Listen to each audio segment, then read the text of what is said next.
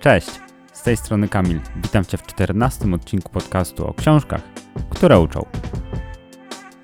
W tym podcaście omawiam najważniejsze lekcje z ciekawych książek, by zaoszczędzić Ci czasu lub zachęcić do ich przeczytania.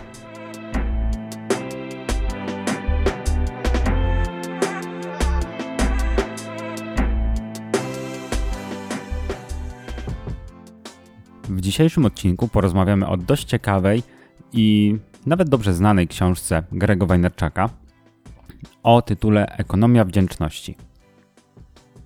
Sam autor jest bardzo znanym przedsiębiorcą, który obecnie zarządza spółką o nazwie Weiner Media i przez wielu jest uważany za guru marketingu na dobrą sprawę. Takim świetnym przykładem jego działania i też działania ekonomii wdzięczności jako takiej, o której jest ta książka, jest przykład firmy Wine Library, którą rozwinął do tego stopnia, że z małego sklepu, który sprzedawał alkohol, stała się firmą zarabiającą 60 milionów dolarów rocznie. Dzięki właśnie jego działaniom i w mediach społecznościowych, i bardzo otwartemu podejściu do klientów. Sama książka jest trochę manifestem właśnie tej jego postawy, takiego ekstremalnego dbania o klientów, ale nie tylko klientów, także o pracowników. Dowolny, jakikolwiek. Na dobrą sprawę te zasady, które Gary opisuje w tej książce, są moim zdaniem ponadczasowe. I jeśli były aktualne 5 lat temu, 10 lat temu, 20 lat temu, to są aktualne i teraz. Dużo też mówi na temat social media, więc jest to książka dla osób, które w tym obszarze działają, a teraz są tu już praktycznie wszyscy przedsiębiorcy. Czy też jeśli właśnie zakładasz firmę, to z pewnością znajdziesz tutaj bardzo przydatne porady. Jeśli chcesz zdobyć więcej klientów, to te zasady i ich zastosowanie również bardzo się przydadzą. Ale pod jednym warunkiem, jak zaznacza sam autor, tylko jeśli jesteś osobą skłonną zbudować długoterminową strategię, a nie chwytać się małych pojedynczych taktyk, które prowadzą do krótkoterminowych sukcesów. Gary przede wszystkim skupia się w tej książce na temacie mediów społecznościowych, to jaki mają wpływ na społeczeństwo, jak ludzie się w tych mediach obracają i co możesz dzięki temu zyskać. Mówi także o obsłudze klienta, jak podejście do klienta zmieniło się, zmienia się, ale na dobrą sprawę zatacza taką pętlę i wraca wciąż do tego samego miejsca. Mówi też o interakcjach międzyludzkich oraz chyba przede wszystkim, ale nie poświęca tego, temu zbyt dużo miejsca, na temat budowania kultury organizacji i jak to wpływa na całą resztę działań firmy. W tej książce mówi dużo o swoich osobistych doświadczeniach, ale przytacza też różne przykłady biznesów, różne przykłady przedsiębiorców z całego świata, którzy przez stosowanie właśnie zasad ekonomii wdzięczności nie tylko wiele osób o nich usłyszało, ale też klienci ciągle i ciągle i ciągle do nich wracają. A dlaczego wybrałem tą książkę? Bo moim zdaniem, choć przedstawia dużo oczywistych prawd, to wiele osób, wiele firm wciąż się do nich nie stosuje. A chciałbym, żeby było inaczej, więc mam nadzieję, że to nagranie zachęci przynajmniej kilka osób do tego, by kupiły tą książkę, przeczytały, a przede wszystkim zastosowały to, o czym Gary w nim mówi. Dziś, jak zwykle, przedstawię Wam tylko taki esencjalistyczny wycinek e, kilku najważniejszych zagadnień z tej książki, które wybrałem i które oczywiście nie zastępują jej przeczytania, bo to nie jest e, funkcja tego podcastu, by e, właśnie czytanie książek zastępować, ale żeby zachęcać. Dziś mam tylko i aż takie trzy perełki, moim zdaniem kluczowe kwestie, które ta książka porusza i które odmieniają trochę to nasze postrzeganie tego, czym jest ekonomia wdzięczności i dlaczego warto ją stosować. Trzy perełki. Lecimy. Punkt pierwszy. Wszystko się zmienia poza ludzką naturą. Jak wszyscy wiemy, od około 2003 roku internet uderzyły nowe trendy media społecznościowe. Stało się to, czego chyba nikt się nie spodziewał. Czyli jak mówi Gary, małomiasteczkowe obyczaje stały się codziennością dla każdego. Od tamtej pory jesteśmy połączeni z całym światem w każdej chwili i w każdym miejscu, w jakim jesteśmy. Nie ma znaczenia, czy ktoś mieszka w Nowym Jorku, y, w małej wsi na Lubelszczyźnie, czy pływa statkiem po morzu. W każdej chwili może wyjąć telefon, odpalić Facebooka czy Instagrama i sprawdzić, co się dzieje u jego znajomych. Właśnie ta czynność tego przeglądania mediów społecznościowych stała się niejako um, ekwiwalentem takiego porannego wyjścia do piekarni. Kiedyś było raczej tak, że interakcje społeczne odbywały się głównie w publicznych miejscach, najczęściej właśnie w jakiejś kolejce w piekarni, na poczcie i tak dalej, gdzie spotykaliśmy się z sąsiadami, patrzyliśmy kto co robi, kto co kupił, wymienialiśmy się informacjami, jakimiś nowinkami. Widzieliśmy, kto sobie kupił nowe buty, komu urodziło się dziecko i tak dalej. Teraz wszystkie te funkcje przejęły głównie media społecznościowe. Ich postęp nie zatrzymał się jednak na interakcjach w małych grupach i społecznościach, a przeszedł też dalej, czyli na poziom biznesu. Kiedyś skargi i zażalenia klientów miały zasięg tylko taki, na ile ktoś na przykład wysłał list do firmy z zażaleniem albo powiedział o tym swoim najbliższym znajomym. Czyli maksymalnie powiedzmy dowiedziało się o tym 10 osób. Jeśli było to coś naprawdę wartego uwagi, to czasem temat podjęły gazety, czasem telewizja, ale to już musiało być naprawdę, naprawdę na grubą skalę. Teraz ten zasięg jest znacznie, znacznie większy. Jeden niezadowolony klient może napsuć krwi i poważnie zaszkodzić nawet dużej firmie. Biorąc pod uwagę, jak szybko rozprzestrzeniają się teraz informacje i jak duże zasięgi mają, reagowanie na tego typu sprawy stało się kluczowe dla każdego mniejszego i większego biznesu. Trochę jest tak, że to małe miasteczkowe myślenie, które kiedyś właśnie występowało tylko, no raczej w małych miasteczkach i małych społecznościach, teraz rządzi internetem.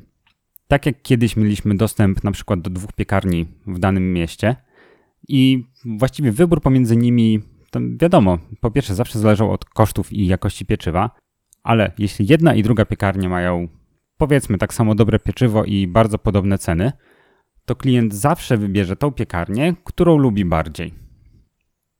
Lubić może z różnych powodów. Może tam być bardzo miła obsługa, mogą tam pracować jego znajomi, może znać osobiście właściciela. Wszystko może się dziać. W małych społecznościach jest to naprawdę, naprawdę, naprawdę bliskie.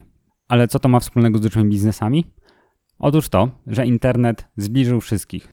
Teraz, tak jak kiedyś na wyciągnięcie ręki mieliśmy małe lokalne piekarnie, tak teraz wielkie firmy i sklepy internetowe są dla nas na wyciągnięcie ręki.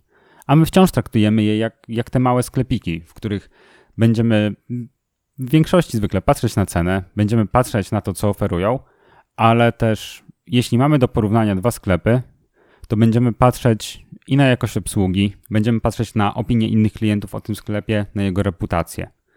Jeśli więc te duże firmy nie zaczną myśleć trochę bardziej jak małe sklepiki, nie będą nawiązywać dialogu z klientami, poznawać ich, myśleć możliwie przyszłościowo, ponad takie krótkoterminowe działania, tym ciężej będzie im konkurować z innymi. Na dobrą sprawę nigdy nie wiemy też, kto jest po drugiej stronie. Kiedyś, jak prowadziliśmy małą piekarnię i przychodził do nas prezes lokalnego banku, no to wiedzieliśmy, że to jest prezes lokalnego banku. Teraz, przez to, że nasza komunikacja jest w większości w świecie online, to nie wiemy nigdy, kto jest po drugiej stronie. Nie wiemy, czy tą osobą, która u nas kupuje, jest lokalny pszczelarz, czy właściciel jakiejś wielkiej sieci handlowej. A może też jest tak, że ta osoba, która u nas kupuje, ma właśnie szerokie znajomości wśród osób, z którymi w przyszłości moglibyśmy handlować. Czasem od właśnie tej osoby, do której normalnie chcielibyśmy dotrzeć, dzieli nas tylko rekomendacja albo negatywna opinia kupującego. Każdy z nas ma zapewne jakieś swoje ulubione miejsca, gdzie kupuje. Czy to jest właśnie sklep internetowy, czy sklep lokalny. Wybieramy to najczęściej z różnych powodów. Co jednak mnie zawsze odrzuca od jakiegoś miejsca, to właśnie jeśli w tym miejscu obsługa czy ludzie są dla mnie niemili. Jest to jakaś taka bariera, którą jestem w stanie przeskoczyć, jeśli potrzebuję danego produktu i nie mam do kogo innego pójść, ale jeśli tylko miałbym wybór, to zawsze poszedłbym do konkurencji. Nawet jeśli by mieli drożej bardzo często, bo w pewnym momencie, bo na pewnym etapie chcesz wspierać ludzi, z którymi masz jakąś relację, a nie osoby, których nie lubisz. Bo na pewnym etapie wolę wspierać osoby, z którymi mam jakąś relację i którym mogę, lubię, chcę zaufać, zamiast osób, za którymi nie przepadam i najchętniej nie miałbym z nimi w ogóle kontaktu.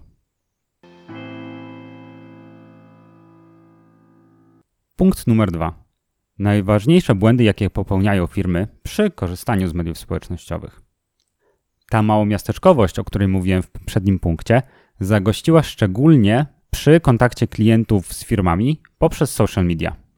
Biorąc pod uwagę to, jak wiele osób korzysta z tych serwisów, czy to jest Facebook, Instagram, Twitter, Snapchat czy inne, oni tam widzą i spotykają się z naszą marką. Mogą obserwować naszych pracowników, mogą podziwiać to, co robimy i na podstawie tego mogą też decydować, czy chcą od nas kupić, czy nie. Jest to też miejsce, w którym najczęściej zostawiają swoją opinię, jeśli są niezadowoleni. I o ile wygodne jest dla nas to, kiedy napiszą prywatną wiadomość, to już o tyle trudniej jest skonfrontować się z taką negatywną opinią, jeśli wystawili ją publicznie. Wiele firm nie podejmuje wtedy dialogu. Bardzo często mają tylko gotowe formułki, które wrzucają. Przykładowo, że jest nam bardzo przykro, że coś tam, coś tam, nie spodobało się pani to i tamto, proszę skontaktować się z nami na takiego, takiego maila albo przez taki, taki telefon. I czy taka osoba zadowala klienta, który taką mm, negatywną opinię napisał? No, z pewnością nie.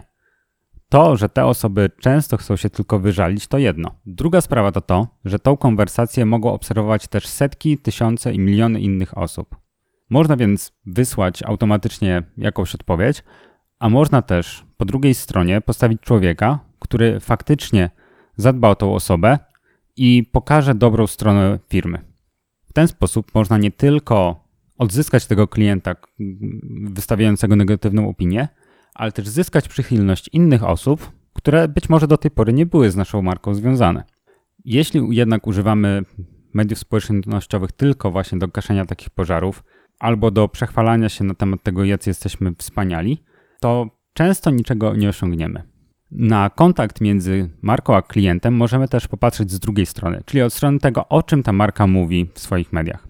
Często zdarza się, że firmy jedynie przechwalają się swoimi produktami, swoimi osiągnięciami, mówią o tym, jakie są super, niezastąpione i że każdy powinien je wybrać.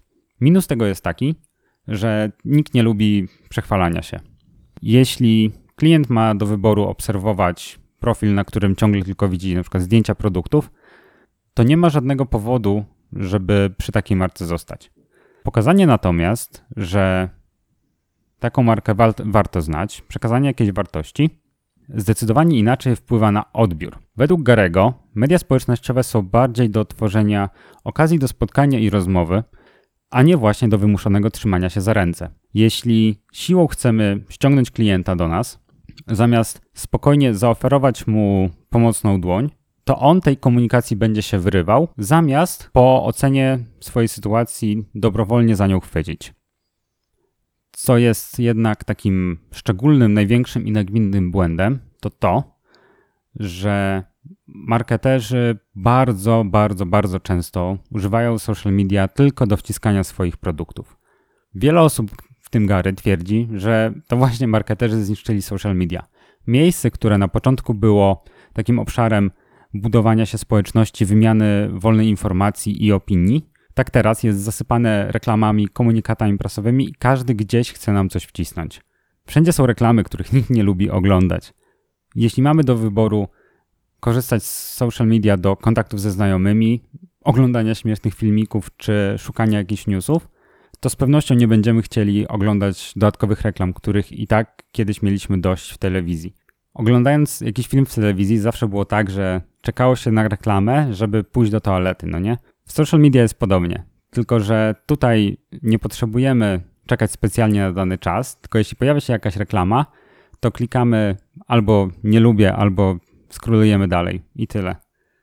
Żeby taką dobrą i właściwą rozpoznawalność marki zbudować social media, przede wszystkim nie powinniśmy zatrudniać do obsługi tego social media managerów. Bardziej potrzebujemy osób, które zbudują społeczność, czyli community managerów. Warto się dobrze zastanowić nad tym wyborem, bo często jest tak, że nie przykładamy wagi do tego, kto się będzie tym zajmował, a postawienie w tej pozycji właściwej osoby, która we właściwy sposób zajmie się naszymi odbiorcami, jest bardzo często kluczowe, bo to, czy będzie ona publikować tylko suche komunikaty, czy będzie nawiązywać konwersacje, będzie wpływać na późniejszy odbiór naszej marki. Punkt trzeci i ostatni. Zacznij od góry, czyli jak wdrożyć ekonomię wdzięczności w swojej organizacji. Z tego, co do tej pory mówiłem, ekonomia wdzięczności to dbanie o klienta, nawiązywanie z nim kontaktu, rozmowy, sprawianie swoimi działaniami, by nas polubił. Zaczyna się to jednak poziom wyżej, a nawet często kilka poziomów. Wprowadzenie ekonomii wdzięczności zaczyna się od Ciebie i Twoich relacji z pracownikami. Zwróć uwagę na to, że jeśli źle traktujesz swoich pracowników, to oni nie mają najmniejszego powodu, by zadbać o Twoich klientów. Choćbyś nie wiem, jakie procedury wdrażał i jak dużo od nich nie wymagał, tak, będą to robić, będą obsługiwać klientów dobrze, ale nie będą to robić w żadnym wypadku z, z jakimkolwiek pozytywnym uczuciem. Jeśli chcesz, by klienci polubili Twoich pracowników, Twoi pracownicy muszą polubić Ciebie. Nie będą czuć się dobrze, jeśli będziesz traktować ich jak dzieci, albo ich podstawowe potrzeby nie będą zaspokojone. Traktuj ich jak dorosłych. Spraw, by poczuli odpowiedzialność na swoich barkach, ale też niech wiedzą, że Ty jesteś odpowiedzialny za nich. Musisz mieć też przede wszystkim na uwadze ich potrzeby. Gary tutaj podaje bardzo fajny przykład. Z jego perspektywy, to ile ktoś bierze urlopu w ogóle nie ma z jego perspektywy znaczenia. Jest świadom tego, że są osoby, którym tydzień urlopu w ciągu roku całkowicie wystarczy i będą pracować bardzo efektywnie i będą chcieli to robić. Wie też, że są osoby, które w ciągu roku potrzebują dwa miesiące urlopu ze względu na swoje pasje, zainteresowania, po prostu tego potrzebują. Swoim pracownikom już na początku komunikuje, że nieważne ile wezmą urlopu, on na to nie będzie patrzył. Jeśli potrzebują więcej odpoczynku, niech biorą. Na początku mu nie wierzyli, co dość normalne, ale później okazało się, że faktycznie nic się nie zmienia ani w ich relacji, ani w ich odbiorze przez swojego pracodawcę. Że on ma na uwadze ich potrzeby i dba o to, by były zaspokojone. Nie mówię oczywiście, że od razu masz takie ekstremalne, dla niektórych to jest ekstremalne, rzeczy z siebie wprowadzać. Zwróć jednak uwagę na to, czy przypadkiem twoi pracownicy nie, są, nie czują się albo nie są przymuszani do pracy. Może się okazać, że tu właśnie jest klucz, dlaczego nie wykonują swoich obowiązków tak dobrze, jakby mogli. Gary też mówi o tym, że każda inwestycja w pracownika jest dobra. Często wielu pracodawców ma takie wrażenie i takie podejście, że jeśli zainwestują w pracownika, on się rozwinie, będzie lepszy w tym, co robi, to wtedy będzie sobie szukał lepszej pracy. I jest to całkiem normalne. Faktycznie, zawsze boimy się o to, że ludzie wybitni będą po prostu od nas odchodzić. Ale tak będzie tylko wtedy, jeśli tym ludziom ambitnym nie zapewnimy wystarczającego pola do rozwoju. Jeśli będą nie na tym miejscu, na którym powinni być. Jeśli chcesz mieć w swojej drużynie ludzi ambitnych, którzy wykonują swoje zadania lepiej i pracują ciężej niż inni, to musisz mieć świadomość, że ci ludzie będą, kiedy, będą zawsze dążyć do czegoś więcej. Jeśli nie zapewnisz im warunków do rozwoju, to na pewno odejdą prędzej niż później. Jeśli jednak wciąż będą wiedzieć, że praca u ciebie daje im spełnienie, że dzięki temu stają się lepsi, uczą się czegoś nowego, rozwijają się, to na pewno nie będą chcieli odchodzić. Ale relacje z pracownikami to jedno. Najważniejszą osobą, u której powinna nastąpić zmiana i najwyższym poziomem, na jakim może się to zadziać, jest zmiana, która powinna zajść u ciebie. Ponieważ to ty dajesz przykład swoim pracownikom, po pierwsze siebie musisz mieć na uwadze. Według Garego wszystko zaczyna się od samoświadomości. Jeśli wiesz, jakie są Twoje wartości, wiesz, jaka jest postawa, którą prezentujesz, wtedy umiesz jasno zakomunikować to swoim pracownikom. Jeśli Twoje intencje są dla Ciebie jasne, jasno je przekażesz, to będą też jasne dla Twoich pracowników i będą w stanie bezproblemowo rozwiązać różne problemy, będą bezproblemowo w stanie odwołać się, szczególnie jeśli wyznają podobne wartości. Musisz jednak zobowiązać się całym sobą do tego, by te intencje jasno i klarownie prezentować.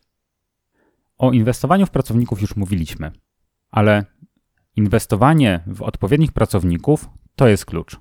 A to się zaczyna przy zatrudnianiu. Czyli chcesz zatrudniać takie osoby, które nie tylko wyznają podobne wartości do Twoich. Zatrudniasz osoby, którym wiesz, że możesz zaufać. Wiesz, że dadzą z siebie wszystko i wiesz, że nie zawiodą cię w polu bitwy. Oczywiście, jeśli pierwszy uciekniesz z tego pola bitwy, no to nie licz na ich wsparcie. Musisz być autentyczny. Jeśli powiedziałeś, że do czegoś się zobowiązujesz, to nie zostaje ci nic innego, jak to zobowiązanie podtrzymać. Jeśli tak się nie stanie, jeśli jesteś osobą, która swoich obietnic nie dotrzymuje, to nie możesz liczyć na to, że ludzie będą chcieli z tobą pracować. Oni wyczują kłamstwo na kilometr. Tego możesz być pewien.